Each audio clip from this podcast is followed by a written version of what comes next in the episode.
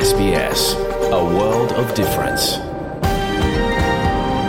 You're with N I T V Radio, on mobile, online and on radio. We acknowledge the traditional owners of the land N I T V broadcasts from, Wurundjeri people of the Kulin Nation and their elders, past and present. We also acknowledge all Aboriginal and Torres Strait Islander tribes and clans we broadcast to, from the mountains to the plains, from the desert to the sea, from freshwater to saltwater.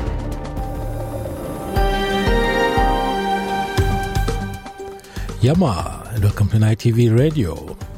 Coming up in your program this Friday afternoon, have an interview of academic, lawyer, Indigenous rights advocate and filmmaker Larissa Behrendt, ahead of her participation in the Australian International Documentary Conference, taking part in an exclusive session that will explore the importance of First Nations-led filmmaking practices in ensuring authenticity and respect when handling First Nations knowledge.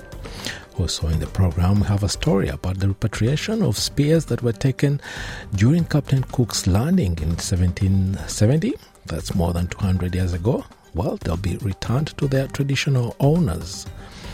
Also in the program, we have a conversation with uh, Mitch Tambo. He'll be joining us to talk about his latest release, a reinterpretation of a nineteen eighties classic, This Great Southern Land, reinterpreted in Mitch Tambo's language, the Gamilaraay language. These stories and more coming to you on N I T V Radio after the latest news, broadcasting from Nam on the Kulin Nation this Friday afternoon. Bertrand Tungendami, I am Bertrand Tungendami. Australia Day nineteen seventy-two saw the first Aboriginal embassy erected outside Parliament House. The native title legislation must be amended. And they've walked this land so many times before anybody came. I am sorry.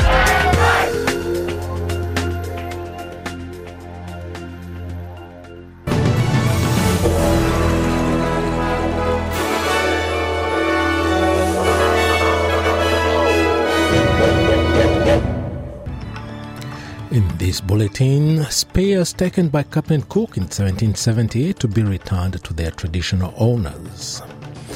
Foreign Minister Penny Wong to meet with her Chinese counterpart in the sidelines of the G twenty. And Victoria Police has witnessed a rise in, the discipl- in disciplinary hearings among officers.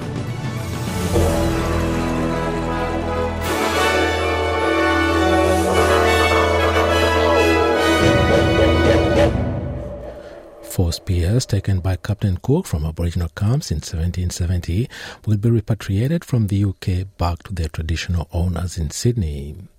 Kadjigal Foundation chairperson Ray Ingrace says the Kamay spears will be displayed on country at Kurnell in the hopes it will re-educate visitors about their cultural and historical significance. Mister Ingrace says he hopes the spears' permanent return will also provide a spark to reconciliation efforts. Um, it wasn't a good event um, all those years ago because there was violence straight away. Um, so it is probably a good tool that everybody can see from those events that can kickstart the conversation around. It may not have been a good history, our shared history, but nonetheless that's our history, and let's look at a way how we can move forward together. A former Aboriginal mission in Sydney that has become a crucial place for Indigenous activism and resistance will be formally recognised. The New South Wales government has declared the site at La Perouse in Sydney's south to be an Aboriginal place, which means it will be preserved and managed in a way that respects the culture and spiritual practices of its traditional owners. Aboriginal families have lived at the La Perouse site, south of Sydney, for more than seven thousand five hundred years, with the Frenchman's Bay location also recording a long and troubled history of oppression and dispossession dating back to the late eighteen hundreds, when Aboriginal people were forced out of the city. Sam Kidman from Heritage New South Wales says the listing is a testament to the great resilience of Indigenous people. More than five hundred thousand people could be forced to pay the government's new superannuation funds, according to some media reports. Treasury officials estimate the tax increase from fifteen to thirty percent on the earnings of funds above the threshold will only impact around eighty thousand people. This claim will be central to debates in Parliament if the changes do affect six times the number of workers the government is currently forecasting. Opposition leader Peter Dutton told Channel nine the policy would affect people into the future. It turns out it's not eighty thousand people, it's hundreds of thousands of Australians.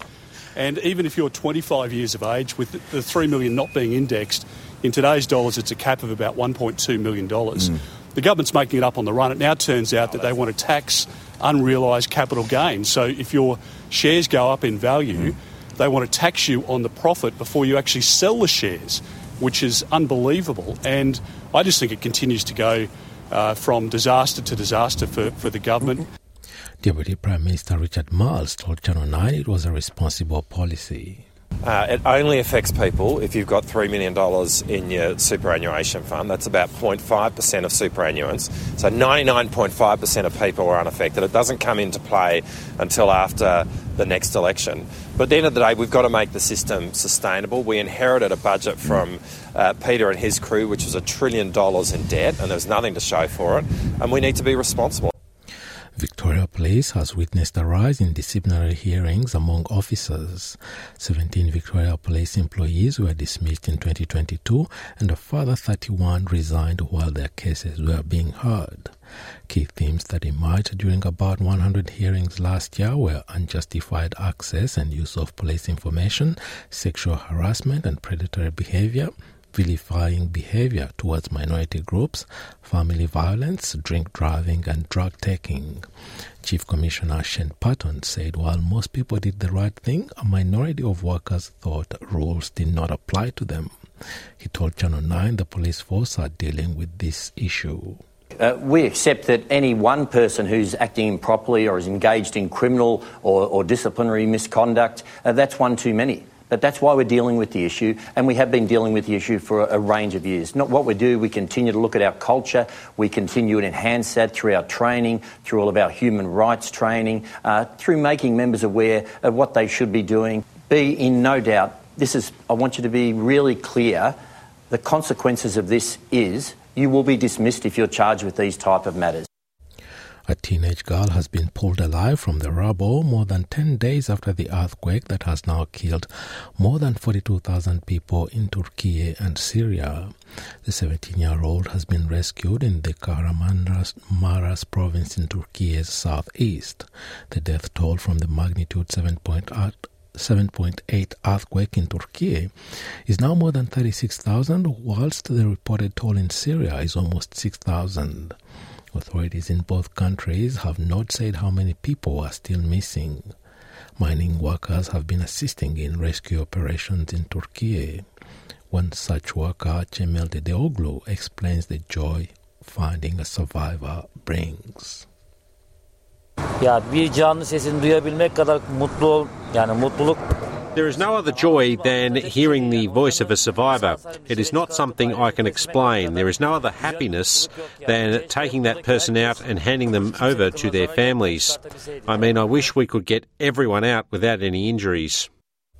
Hong Kong firefighters are battling a blaze that broke out at a construction site in the city's popular shopping district.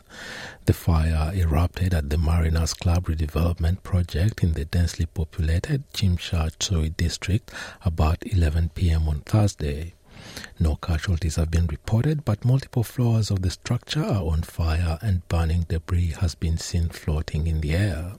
The site is surrounded by a shopping centre, several hotels and some residential and commercial buildings. Residents at a residential building close to the scene had to be relocated, police said, but authorities have not said how many people were affected. Police added that four adjacent buildings also caught on fire, but those blazes were extinguished. Foreign Minister Penny Wong has met with her Chinese counterpart on the sidelines of the G twenty meeting, urging China to play a greater role in ending the conflict. Senator Wong said the removal of ongoing trade barriers also formed part of discussions with Chinese Foreign Minister Qin Gang. She said the world looked to Beijing for responsible leadership on the Ukraine conflict. I would uh, note that President Zelensky himself has said he uh, wants to believe that China uh, uh, uh, he w- w- will do the right thing and not supply weapons to Russia, uh, and that is not only Australia's call but the call of all countries. There are concerns that Western nations are well behind China in key technological development, according to a new report by the Australian Strategic Policy Institute. It found China was leading the world in thirty-seven out of forty-four critical technology areas such as defense, space, energy and artificial intelligence. Former Australian Army Commander Major General Mick Ryan told Channel nine the report shows Australia and other countries must refocus efforts on research and development. He says while Australia's trade relationship with China could improve, there remains differences. Well, the Chinese are certainly uh, talking like they want to play nice. The reality is their behaviour has not changed um, in any of their meetings, either in Europe or in our region. So, you know, we have to be clear-eyed about our relationship with China. It's a, a relationship where we trade with them, but in many areas, particularly in values, uh, we do disagree. Few patients are receiving targeted weight management support, according to a new report. More than two-thirds of Australian adults are classed as overweight or obese, and more than seventy percent of Aboriginal and Torres Strait Islanders aged fifteen or above. That figure is projected to increase in coming years. Obesity rates have doubled over the last decade at an annual cost of almost twelve billion dollars. The findings are from a report by Health Research Alliance Research Australia, which warns general practitioners need targeted assistance to support their patients. It found less than one percent of obese Australians who visit their G Ps receive weight management support, despite research indicating many cases can be linked to genetics, family history and ethnicity. The report found there is an urgent need to upskill general practitioners and provide them with the resources needed to support patients. And to sport in, Austra- in an Australian para, para swimming first, two head coaches have been appointed to steer the nation's team to this year's World Championships. Kate Sparks and Harley Connolly have been named the head coaches for the Para World titles in Manchester from July thirty-first to August sixth. Sparks will oversee the men's program and Connolly the women's in a move which, is, which, if successful, could be extended to next year's Paralympics in Paris.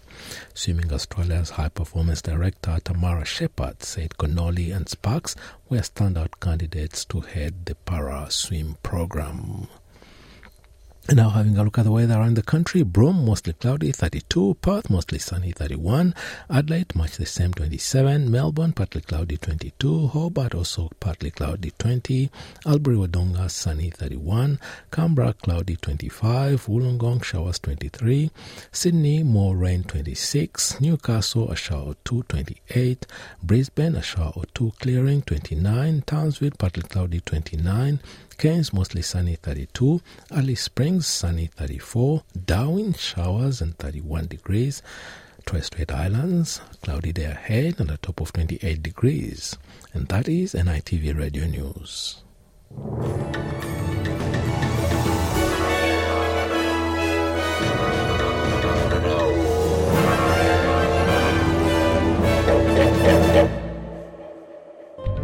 N I T V Radio, Monday, Wednesday, Friday at one p.m. or any time online.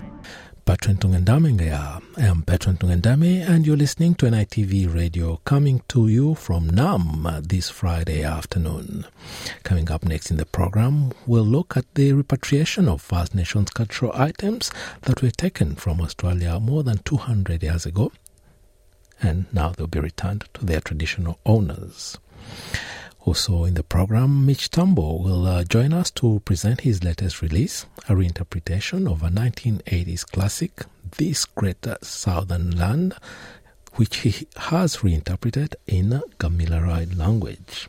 But first, let's explore the importance of First Nations-led filmmaking practices in ensuring authenticity and respect when handling First Nations knowledge.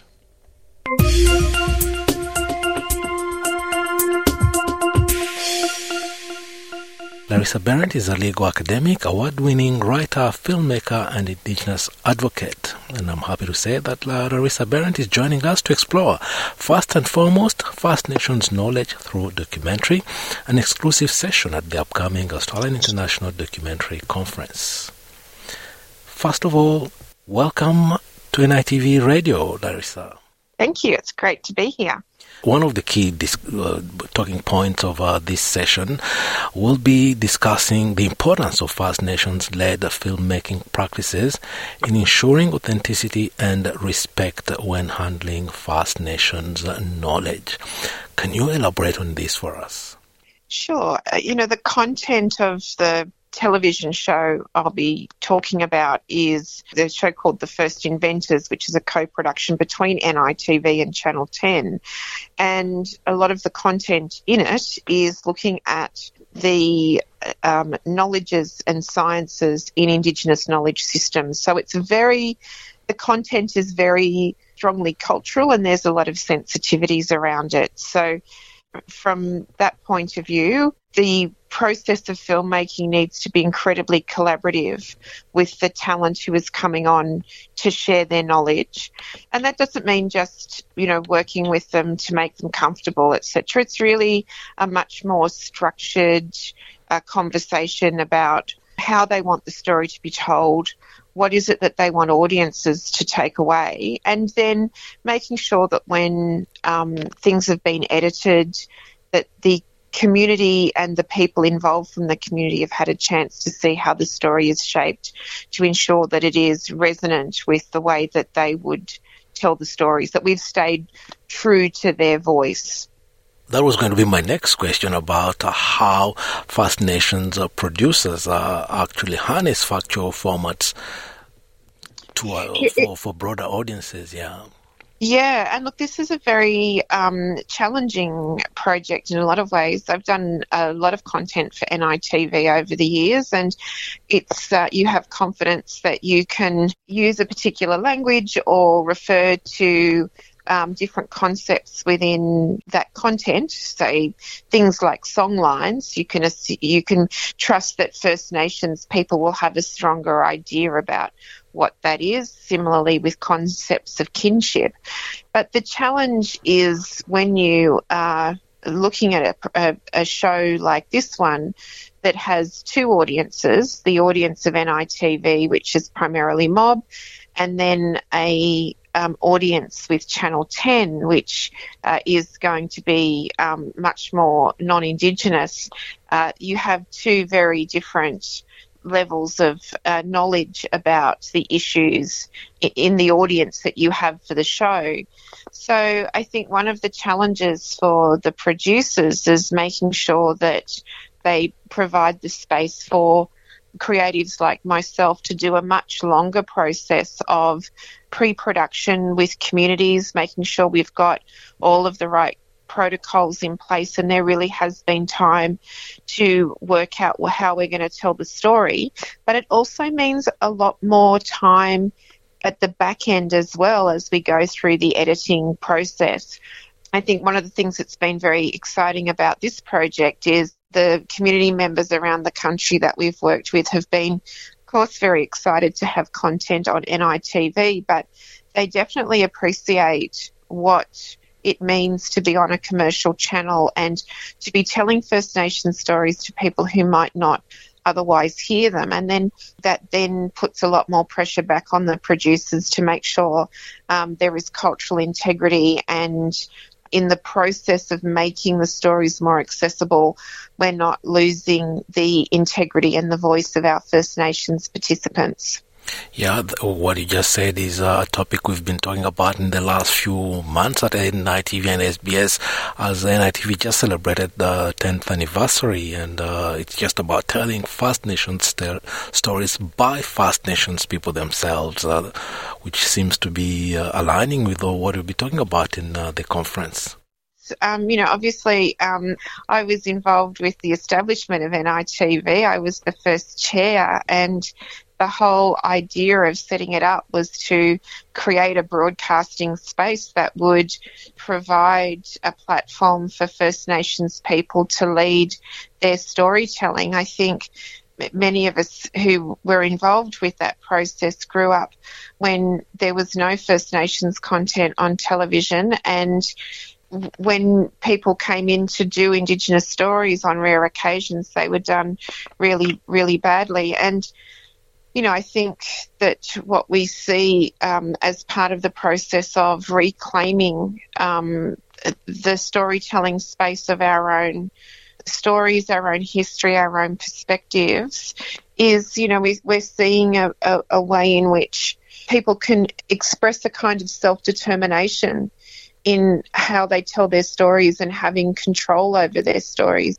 One thing that's very central to these ideas as well is um, our deeper understanding of what Indigenous cultural intellectual property is, and, and how under Western concepts people think they can come and take stories, but under our protocols, it, cultural knowledge needs to stay with knowledge holders. So this is a, a way of saying that as we've come into the space, told our stories, it's not just been an exercise of sovereignty and an exercise of self-determination. We have actually seen a real shift and a change in the way the industry works to tell stories and how it respects stories. I, I think that's a really important part of the N I T V and the content maker's story and the Indigenous media story that often gets untold. We've not only created a space within the industry, but we have transformed the industry. Yeah, and coming back to your film, upcoming film, The First Inventors, I saw that uh, yeah, it will transport viewers back in time between seventy thousand and one hundred twenty thousand years ago to a community in the midst of developing sophisticated stone tools, art, agriculture, irrigation, and much more. This will dispel a lot of the colonial myths about uh, how First Nations people lived. I really hope so. I mean, that was a, a really part of the aim. I grew up understanding completely how sophisticated many of our systems are. And, you know, at the heart of it, you have to ask the question, how did we become the world's oldest living culture? And you don't get to be that just by luck. It was by our innovation, and it was about the way in which we live with our environment, and it was about the way in which we've lived with each other. And even within things like the kinship system, uh, where we've got some sort of fabulous ways of looking at that, including a Gomeroi mathematician, Jared Field, going through how much deep mathematics is in this kinship system. These were things that ensured that we lived for sixty-five thousand plus years without ever needing a prison, without ever needing an orphanage, without ever having a home homeless population. There were things that we did that were truly extraordinary, but then you've also got the innovation side of things. We look in the fourth episode at how Indigenous knowledges as we understand them today can actually help solve the problems of the future. And again, not just in relation to climate change, though of course that is one area where Indigenous knowledges have a real um, role to play in giving sustainable pathways forward. But, you know, as we're coming into a period where civil society is feeling very fragmented, um, you know, we we have ways in which we have structured our societies, which have meant we've um, been able to, to be a sustainable culture. So there, there's, uh, you know, I really hope that that is right um, when you say that, because that was the goal. And I know we've got some very big national conversations on at the moment about voice, truth and treaty, but there is a part of this project, this nas- these national conversations, that really require Australians to more deeply understand how sophisticated our cultures are and to really celebrate the complexity, the nuance, the science, the sophistication of the cultures across our country. It's been very exciting to make it, and I have learnt things that I didn't know along the way. So as well as educating a broader Australian audience, I, I hope that there are things within the shows, the stories we tell, the innovations we look at that make a lot of First Nations mob, you know, really proud. Yeah, and I must say, when you spoke about treaty and all that, you also produced uh, an award-winning film, After the Apology. Yes, yes, that's right. Um, uh, that the, the film came out almost ten years after The Apology, and we were already seeing an increase in the number of Aboriginal and Torres Strait Islander children in out-of-home care, so that the numbers since The Apology were increasing exponentially. Um, we haven't seen that that trend change. And although that is a very hard social justice issue, and the film also celebrates the role that First Nations grandmothers and parents play, grandparents play, uh, in ensuring that our children Uh, stay out of out-of-home care and challenge wrongful removals. Um, it was also a, a look at the importance of our community-controlled sector and the, the importance of self-determination as a way to ensure that those statistics change. And I don't see a film like that that looks at a very hard issue like the increasing rates of child removal as being unrelated to a television show that looks at the sophistication of First Nations cultures. They are all part of a continuum of conversations we need to have and understandings we need to be providing to um, the broader Australian community to make sure that our cultures remain strong, that we have the space we need to practice our cultures, that our That, that we are self-determining and sovereign in the way that we live our lives, and that state intervention into our lives in terms of our children, the criminal justice system, the juvenile justice system, um, you know, is is kept at bay. Yeah, I couldn't think of two movies that actually encapsulate the topics that we'll be covering and the main topics that we discuss in the community that are not properly addressed, and only First Nations people could address them the way they should. Thanks a lot for taking the time to talk to us today. Lovely, thank you so much. Join the conversation on radio, online and mobile. You're with N I T V Radio. Four spears taken during Captain Cook's landing in seventeen seventy are finally set to return to country. The spears are being formally repatriated more than two hundred years after being taken from Australian shores. Deborah Groark has this report. When English explorer James Cook and his crew first made contact with Aboriginal people in seventeen seventy, dozens of spears were taken from the camps of the traditional owners at Botany Bay. Kadjigal Foundation chairperson Ray Ingrace says the spears were of huge cultural significance and their loss keenly felt. We have a spiritual connection to the, the Kamay spears because it's also part of our ontology, our dreaming, that tells us how not only Gamay Botany Bay was created, but how the people came from, from the stingrays. And then it also, it's, a, it's important from our shared history as well for all Australians, because it's the point of first contact. More than two hundred fifty years later, only four of those spears remain. The artefacts have been held in a Cambridge museum in the United Kingdom for over one hundred years, and only temporarily brought to Australia for an exhibition at the National Museum in Canberra in twenty twenty. Traditional custodians say they've been lobbying for their permanent return for decades, and now that's becoming a reality. La Perouse's Aboriginal Land Council chairwoman, Noeleen Timbery. The four Kamay spears held by Trinity College um, are finally going to come back home for good.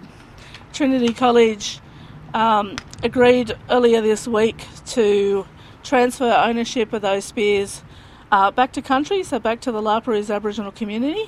Noeleen Timbery says the community is overjoyed. I haven't stopped smiling since I heard the news, so um, to hear that they're coming back and they're coming back to stay is unimaginable. It's, it's something that we've worked at, it's something that we've been talking about for a really long time. When the spears arrive back in Australia, Ray Ingrace says they'll be displayed on country at Kurnell in the new Visitors Centre.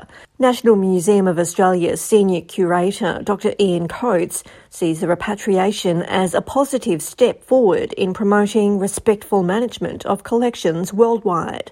It's certainly something that the National Museum of Australia in Canberra, we work a lot with um, Indigenous communities and, and work to, you know, give voice to their perspectives, and uh, you know, we're always keen to um, support those communities in their attempts to um, reconnect with collections, be they in Australia or overseas.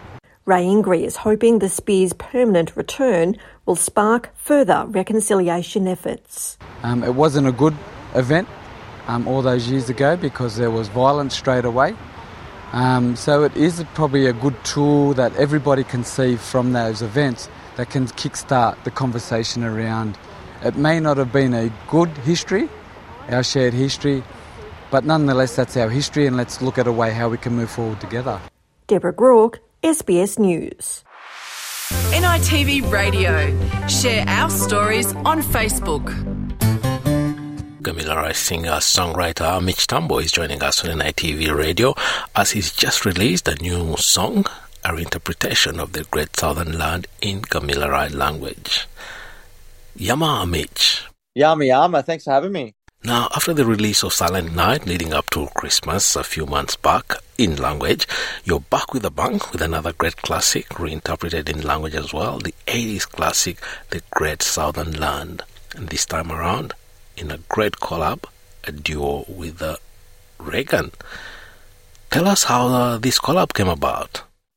Yeah, it's been an amazing journey. It's one of them things. It was like it was just meant to happen. It just all things lined up, and I was able to... Um, collab and do this song with Regan and um, have the blessing of Ivor Davies and, and Icehouse. And, um, yeah, here we are. Now, this song has got some very powerful lines I can quote. A story about a journey ended long ago. Listen to the motion of the wind in the mountains. Maybe you can hear them talking like I do. They're going to betray you. They're going to forget you. Are you going to let them take you over that way? Very powerful lines, in my view, the most powerful ones uh, in uh, the song. Now, every work of translation involves a bit of uh, interpretation. How did these lines translate in Gamilaraay language? Yeah, no, this one was it was great because a lot of it's metaphorical, and it's, and the, the analogies used to do with the land and, you know, listen to the motion of the winds in the mountains. Maybe you can hear them talking like I do. You know, things like that. That's uh, it's pretty straightforward. So it was... Um, You know, it was a great song to to translate with Arnie Bernadette Duncan, and I think it's a song that really celebrates also um, the essence and the beauty of this nation and the, the land and landscapes. Yeah, and how did the collab with uh, Regan come about? Oh, I mean, Regan's a great vocalist, and um, it was just seemed like, I guess, a somewhat of a natural fit to um, to come together. And, you know, also I think it's great to give the song a, uh, you know, a a woman's perspective and feel as well, which is great. Um, she's got a great energy, and, and also it's it's almost that unsaid celebration of, of two cultures coming together, then two cultures that that love this place and this land, you know.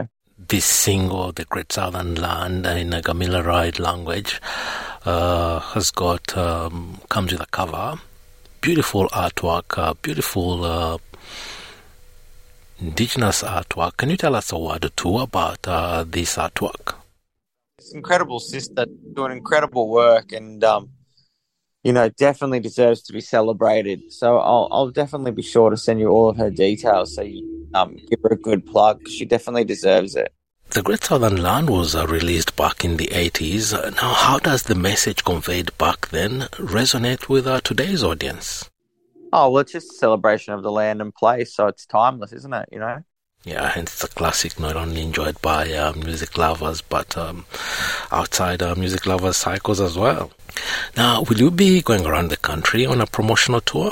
You know, you, you create music, you want to get out and tour it and um, share it with the listeners and, you know, really just take it to the people, I suppose, and that's what music's all about, hey? It's just a sharing experience, and it's a beautiful exchange, I suppose, of words and energy and... and music. So really looking forward to being out on the road and sharing this song and hopefully doing it justice, of course, because, you know, as you said, it's been around since the eighties. It's an iconic song, and, you know, the essence is there. It speaks of the land and that connection and this great southern land. And again, you know, it's a beautiful thing. Me as a proud First Nations man, and obviously um, Regan being a non-First Nations person, I think it celebrates us as First Nations people, our connection and love for the land, and then for non-Aboriginal people, that are here that call this place home now also celebrates their connection, and it's a great celebration of of us coming together to celebrate that narrative and that story. Mitch Tambo, just a parting word before I let you go. Oh, look, to everyone out there, I just want to thank you all so much, including you, my brother, for all your support um, of my music and of this single. It's just gone number one on iTunes World Music Charts and broken top twenty of the all-genre charts with the likes of Ed Sheeran and some other world-acclaimed artists. So to have your support out there, you know, celebrating and sharing and getting around our music's incredible. And just want to thank you again, brother, and S B S for celebrating and giving me the platform to share my music and language, because, you know, I'm a big advocate for um, artists of diverse backgrounds and languages, you know, to to push for that caliber and that style of music to be heard on uh, on radio stations. So I really and truly appreciate your support. Mitch Tambo, thank you very much for taking the time to talk to us today about your latest release, The Great Southern Land in Gamilaraay language. Awesome. Thanks, brother. I really appreciate it. And that was uh, Great uh, Southern Land. Uh, Great Southern Land uh, just uh, released a cover of uh, Great eighties Classic by Mitch Tambo and uh, Regan, with Mitch Tambo, of course, singing in his language, uh, Gamilaraay uh, language, and Regan, who is a great vocalist, uh, singing um, in l- English. Well, that's all for today on N I T V Radio. I'm Bertrand Tungendami, thanking you for being with us uh, this Friday afternoon, and also wishing you a very, very beautiful and safe weekend. Till next time, bye for now. Yalu.